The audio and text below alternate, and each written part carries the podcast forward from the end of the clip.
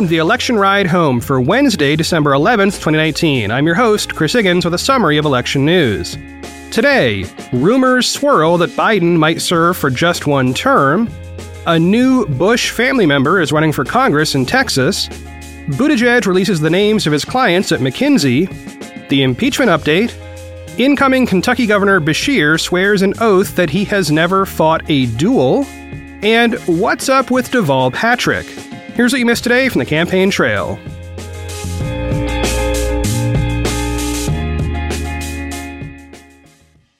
First up today, in a story for Politico, Ryan Lizza reported that former Vice President Joe Biden is considering serving for only one term if elected president.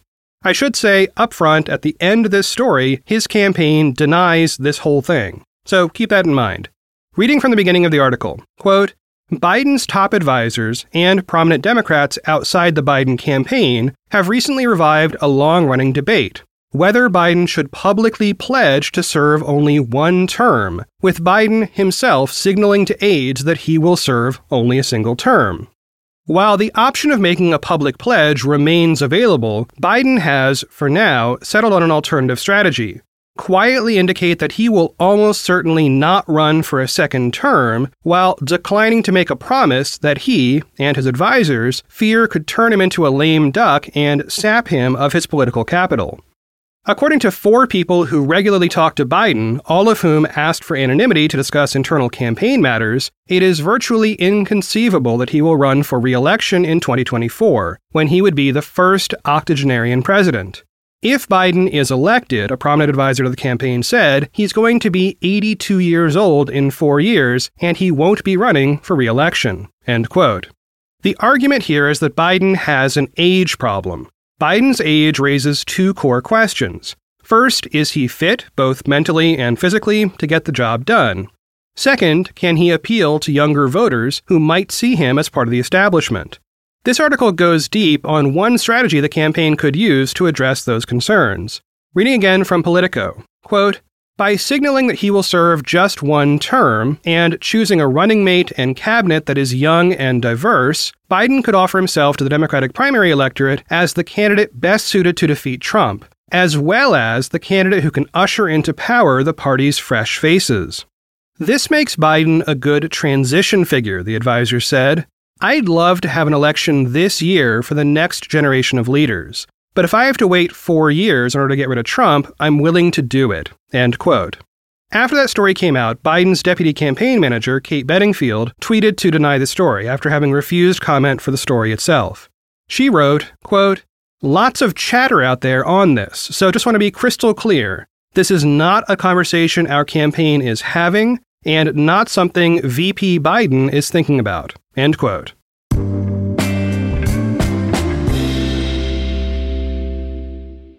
Next up, a new member of the Bush family is getting into politics in Texas. Pierce Bush is the grandson of former President George H.W. Bush, and he's running in the primary for Texas's 22nd district. That district is currently served by Republican Pete Olson, who is one of the many folks retiring from Congress this year. Bush filed his paperwork at the very last minute, on the last day you could file to be in that primary. That race, however it ends up, is going to be a tough one. Olson narrowly held on to his seat in 2018, and it includes the suburbs of Houston. This is a district the Democrats plan to focus on because their candidate lost to Olson 47 to 51 last time around. In part because of that, and because of changing demographics, the Cook Political Report rates that district as a toss up. It could go either way. Bush is currently the CEO of the Texas arm of Big Brothers Big Sisters. He had previously considered running in the 7th District, which is where his grandfather once served, but he passed that up in favor of the 22nd. Now, there are at least 14 candidates in that Republican primary right now, and they are not happy about having Bush join the race. Reading from an article by Jasper Scherer in the Houston Chronicle, quote, Soon after Bush's announcement, Greg Hill, a Brazoria County Court at Law judge and Republican candidate for the district, released a statement calling Bush an unproven candidate who has never even spent a night in Brazoria or Fort Bend counties. While I have great respect for the Bush family, I have strong doubts about any candidate who would try to parachute into our district and buy this seat, Hill said. Bush, asked about the residency questions, said he and his wife plan to move into the district. We are actively looking for a place to live. And again, I couldn't imagine a better community that represents what's best about this country, Bush said. Congressional candidates are not required by law to live in their districts, though they must live in the state they represent. End quote. So add this one to the list of congressional races to watch.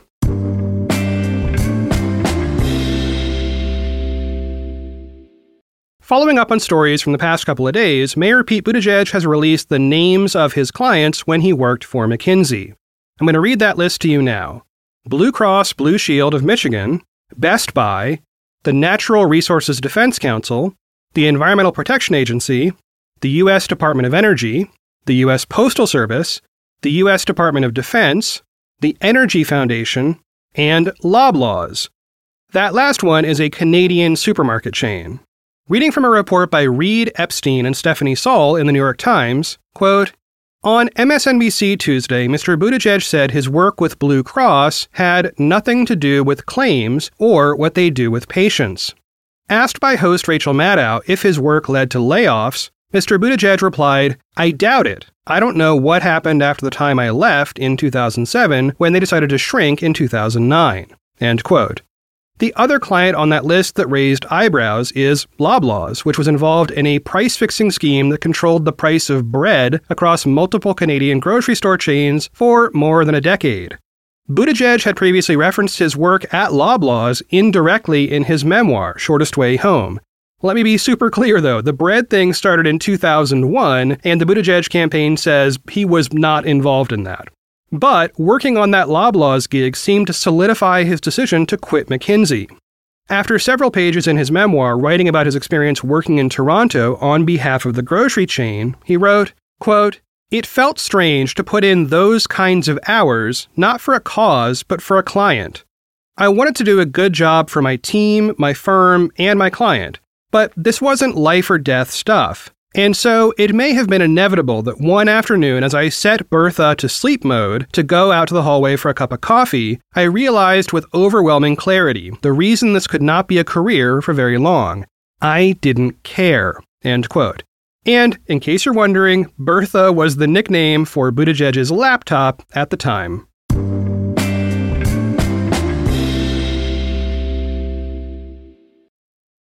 Hiring is challenging, and it used to be hard. Multiple job sites, stacks of resumes, a confusing review process.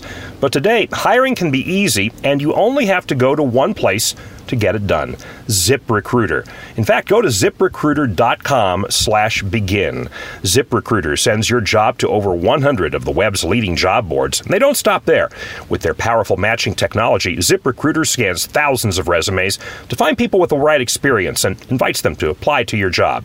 As applications come in, ZipRecruiter analyzes each one and spotlights the top candidates so you cannot miss a great match. ZipRecruiter is so effective that four out of five employers who post on ZipRecruiter get a quality candidate through the site within the first day.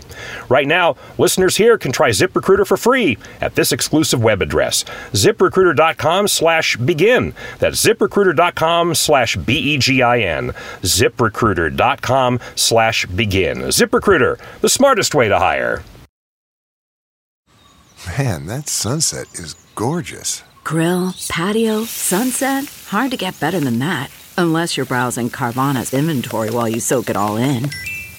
Oh, burger time. So sit back, get comfortable. Carvana's got thousands of cars under $20,000 just waiting for you. I could stay here forever. Carvana, where car buying meets comfort, meets convenience. Download the app or visit Carvana.com today. And now the impeachment news in about two minutes. Today, the House Judiciary Committee took up the articles of impeachment for markup. Now, markup is what it sounds like. The committee reviews the text of those articles and debates whether to make changes to that text to mark it up. I have not seen those proceedings, so it's unclear whether any actual changes to the text have been made. In any case, the vote on the final articles is scheduled for 7 p.m. tonight in that committee.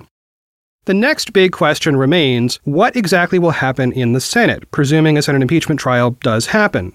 At this point, it is down to speculation. But Ed Kilgore wrote a pretty good summary of that speculation in an article for New York Magazine's Intelligencer. Quote, In November, White House representatives and Senate Republican leaders agreed, more or less, to a compromise. A short trial, two weeks was the most common timeline discussed, with few, if any, witnesses that would respect the solemn trappings of an impeachment proceeding without dragging things out or risking Republican unity.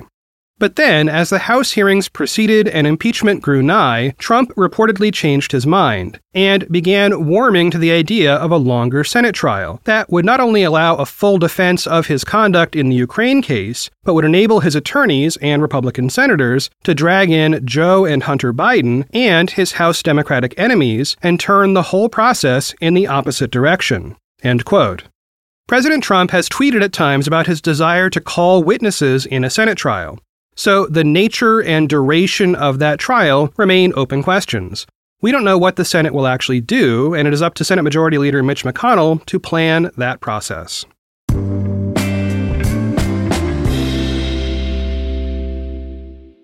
Next up, an item out of Kentucky. The new governor there, Matt Beshear, was sworn in early Tuesday morning in a private ceremony. That was followed by a large public ceremony. But in the private one, Beshear had to take the oath of office as dictated by the Constitution of the Commonwealth of Kentucky. And that includes specific language about engaging in duels. This is one of those fun fact, can you believe there's still a law about that kind of things. And frankly, this is one of the few amusing things in politics that I've heard lately. So here's the clip. Listen in.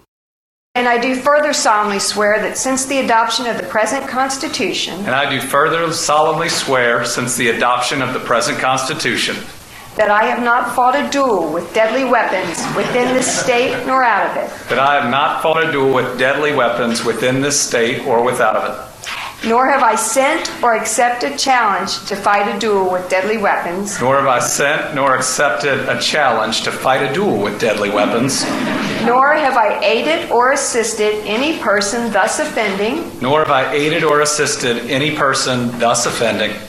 so help me God. So help me God. So there you have it no duels for Beshear. Adding some context to that, Adam K. Raymond wrote a brief article in New York Magazine's Intelligencer. Quote, Public officials in the Commonwealth have been taking that same oath since 1849, when the language was added to the Kentucky Constitution in an attempt to dissuade aspiring officeholders from settling disputes with gunfire. In recent years, it's become a source of embarrassment for some, including one lawmaker who argued for the section's removal because it perpetuates an image of Kentucky as being backward. The last known duel in Kentucky was in the 1860s.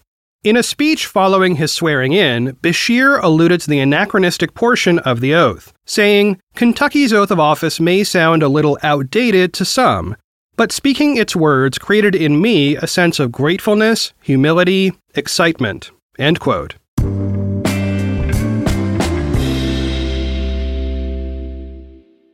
Last up today, let's address a candidate who has gotten almost zero coverage on this show since his announcement. Listeners have written in to ask, hey, what's up with former Massachusetts Governor Deval Patrick? He's in the race, but we haven't heard much about what he's doing. Well, here's what I've got. Patrick was a named option in recent polls after entering the race in November.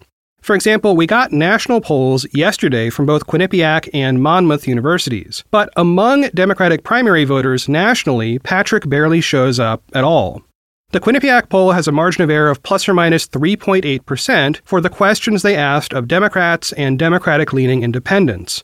When asked who they would support in a primary, Patrick was the only candidate who got 0% overall. Okay, so let's look at the Monmouth poll released on the same day. Very similar question, margin of error at plus or minus 5%. How did Patrick do? He got 1%. So if we take national polling as an indicator, Patrick is still relatively unknown. Meanwhile, his campaign sent press an email this morning indicating that Patrick might not be on the primary ballot in Michigan, despite entering the race before Mike Bloomberg, who will be on that ballot. Campaign manager Abe Rakov said that Michigan Democrats were requesting that Patrick gather, quote, an onerous number of signatures by Friday, end quote, in order to appear on the ballot. Patrick has been campaigning in New Hampshire and South Carolina. Beyond that, to be frank, there's not a ton of media coverage about him. There is one notable piece in BuzzFeed News that came out on Monday. That was by Darren Sands. Reading from the article, quote, Patrick ran for governor in 2006 as a relative unknown, but with a strong resume at the Justice Department and in business that included stints at Coca Cola and Texaco.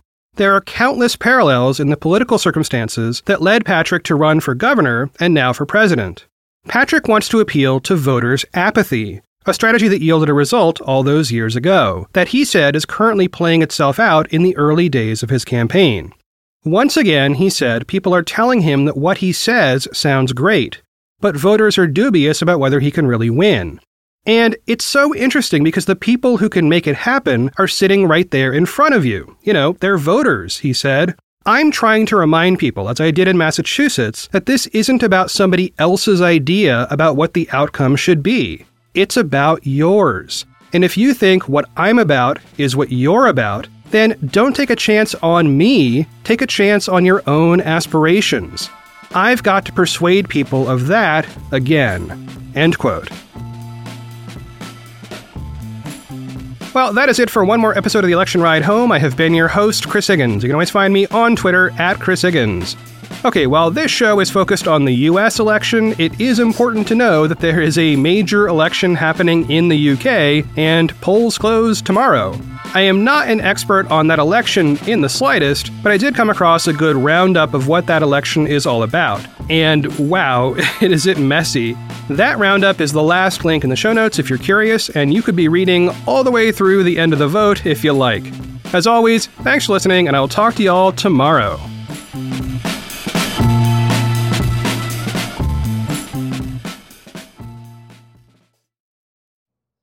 How to book flights and hotels. All you're missing is a tool to plan the travel experiences you'll have once you arrive. That's why you need Viator. Book guided tours, activities, excursions, and more in one place to make your trip truly unforgettable. Viator has over 300,000 travel experiences to choose from. Everything from simple tours to extreme adventures and all the niche, interesting stuff in between. So you can plan something that everyone you're traveling with will enjoy. Real traveler reviews give the inside scoop from people who've already been on the experiences you're considering. So you can plan with confidence. Free cancellation helps you plan for the unexpected. And 24 7 customer support means you can travel worry free. Download the Viator app now and use code Viator10 for 10% off your first booking in the app. Find travel experiences for you. Do more with Viator.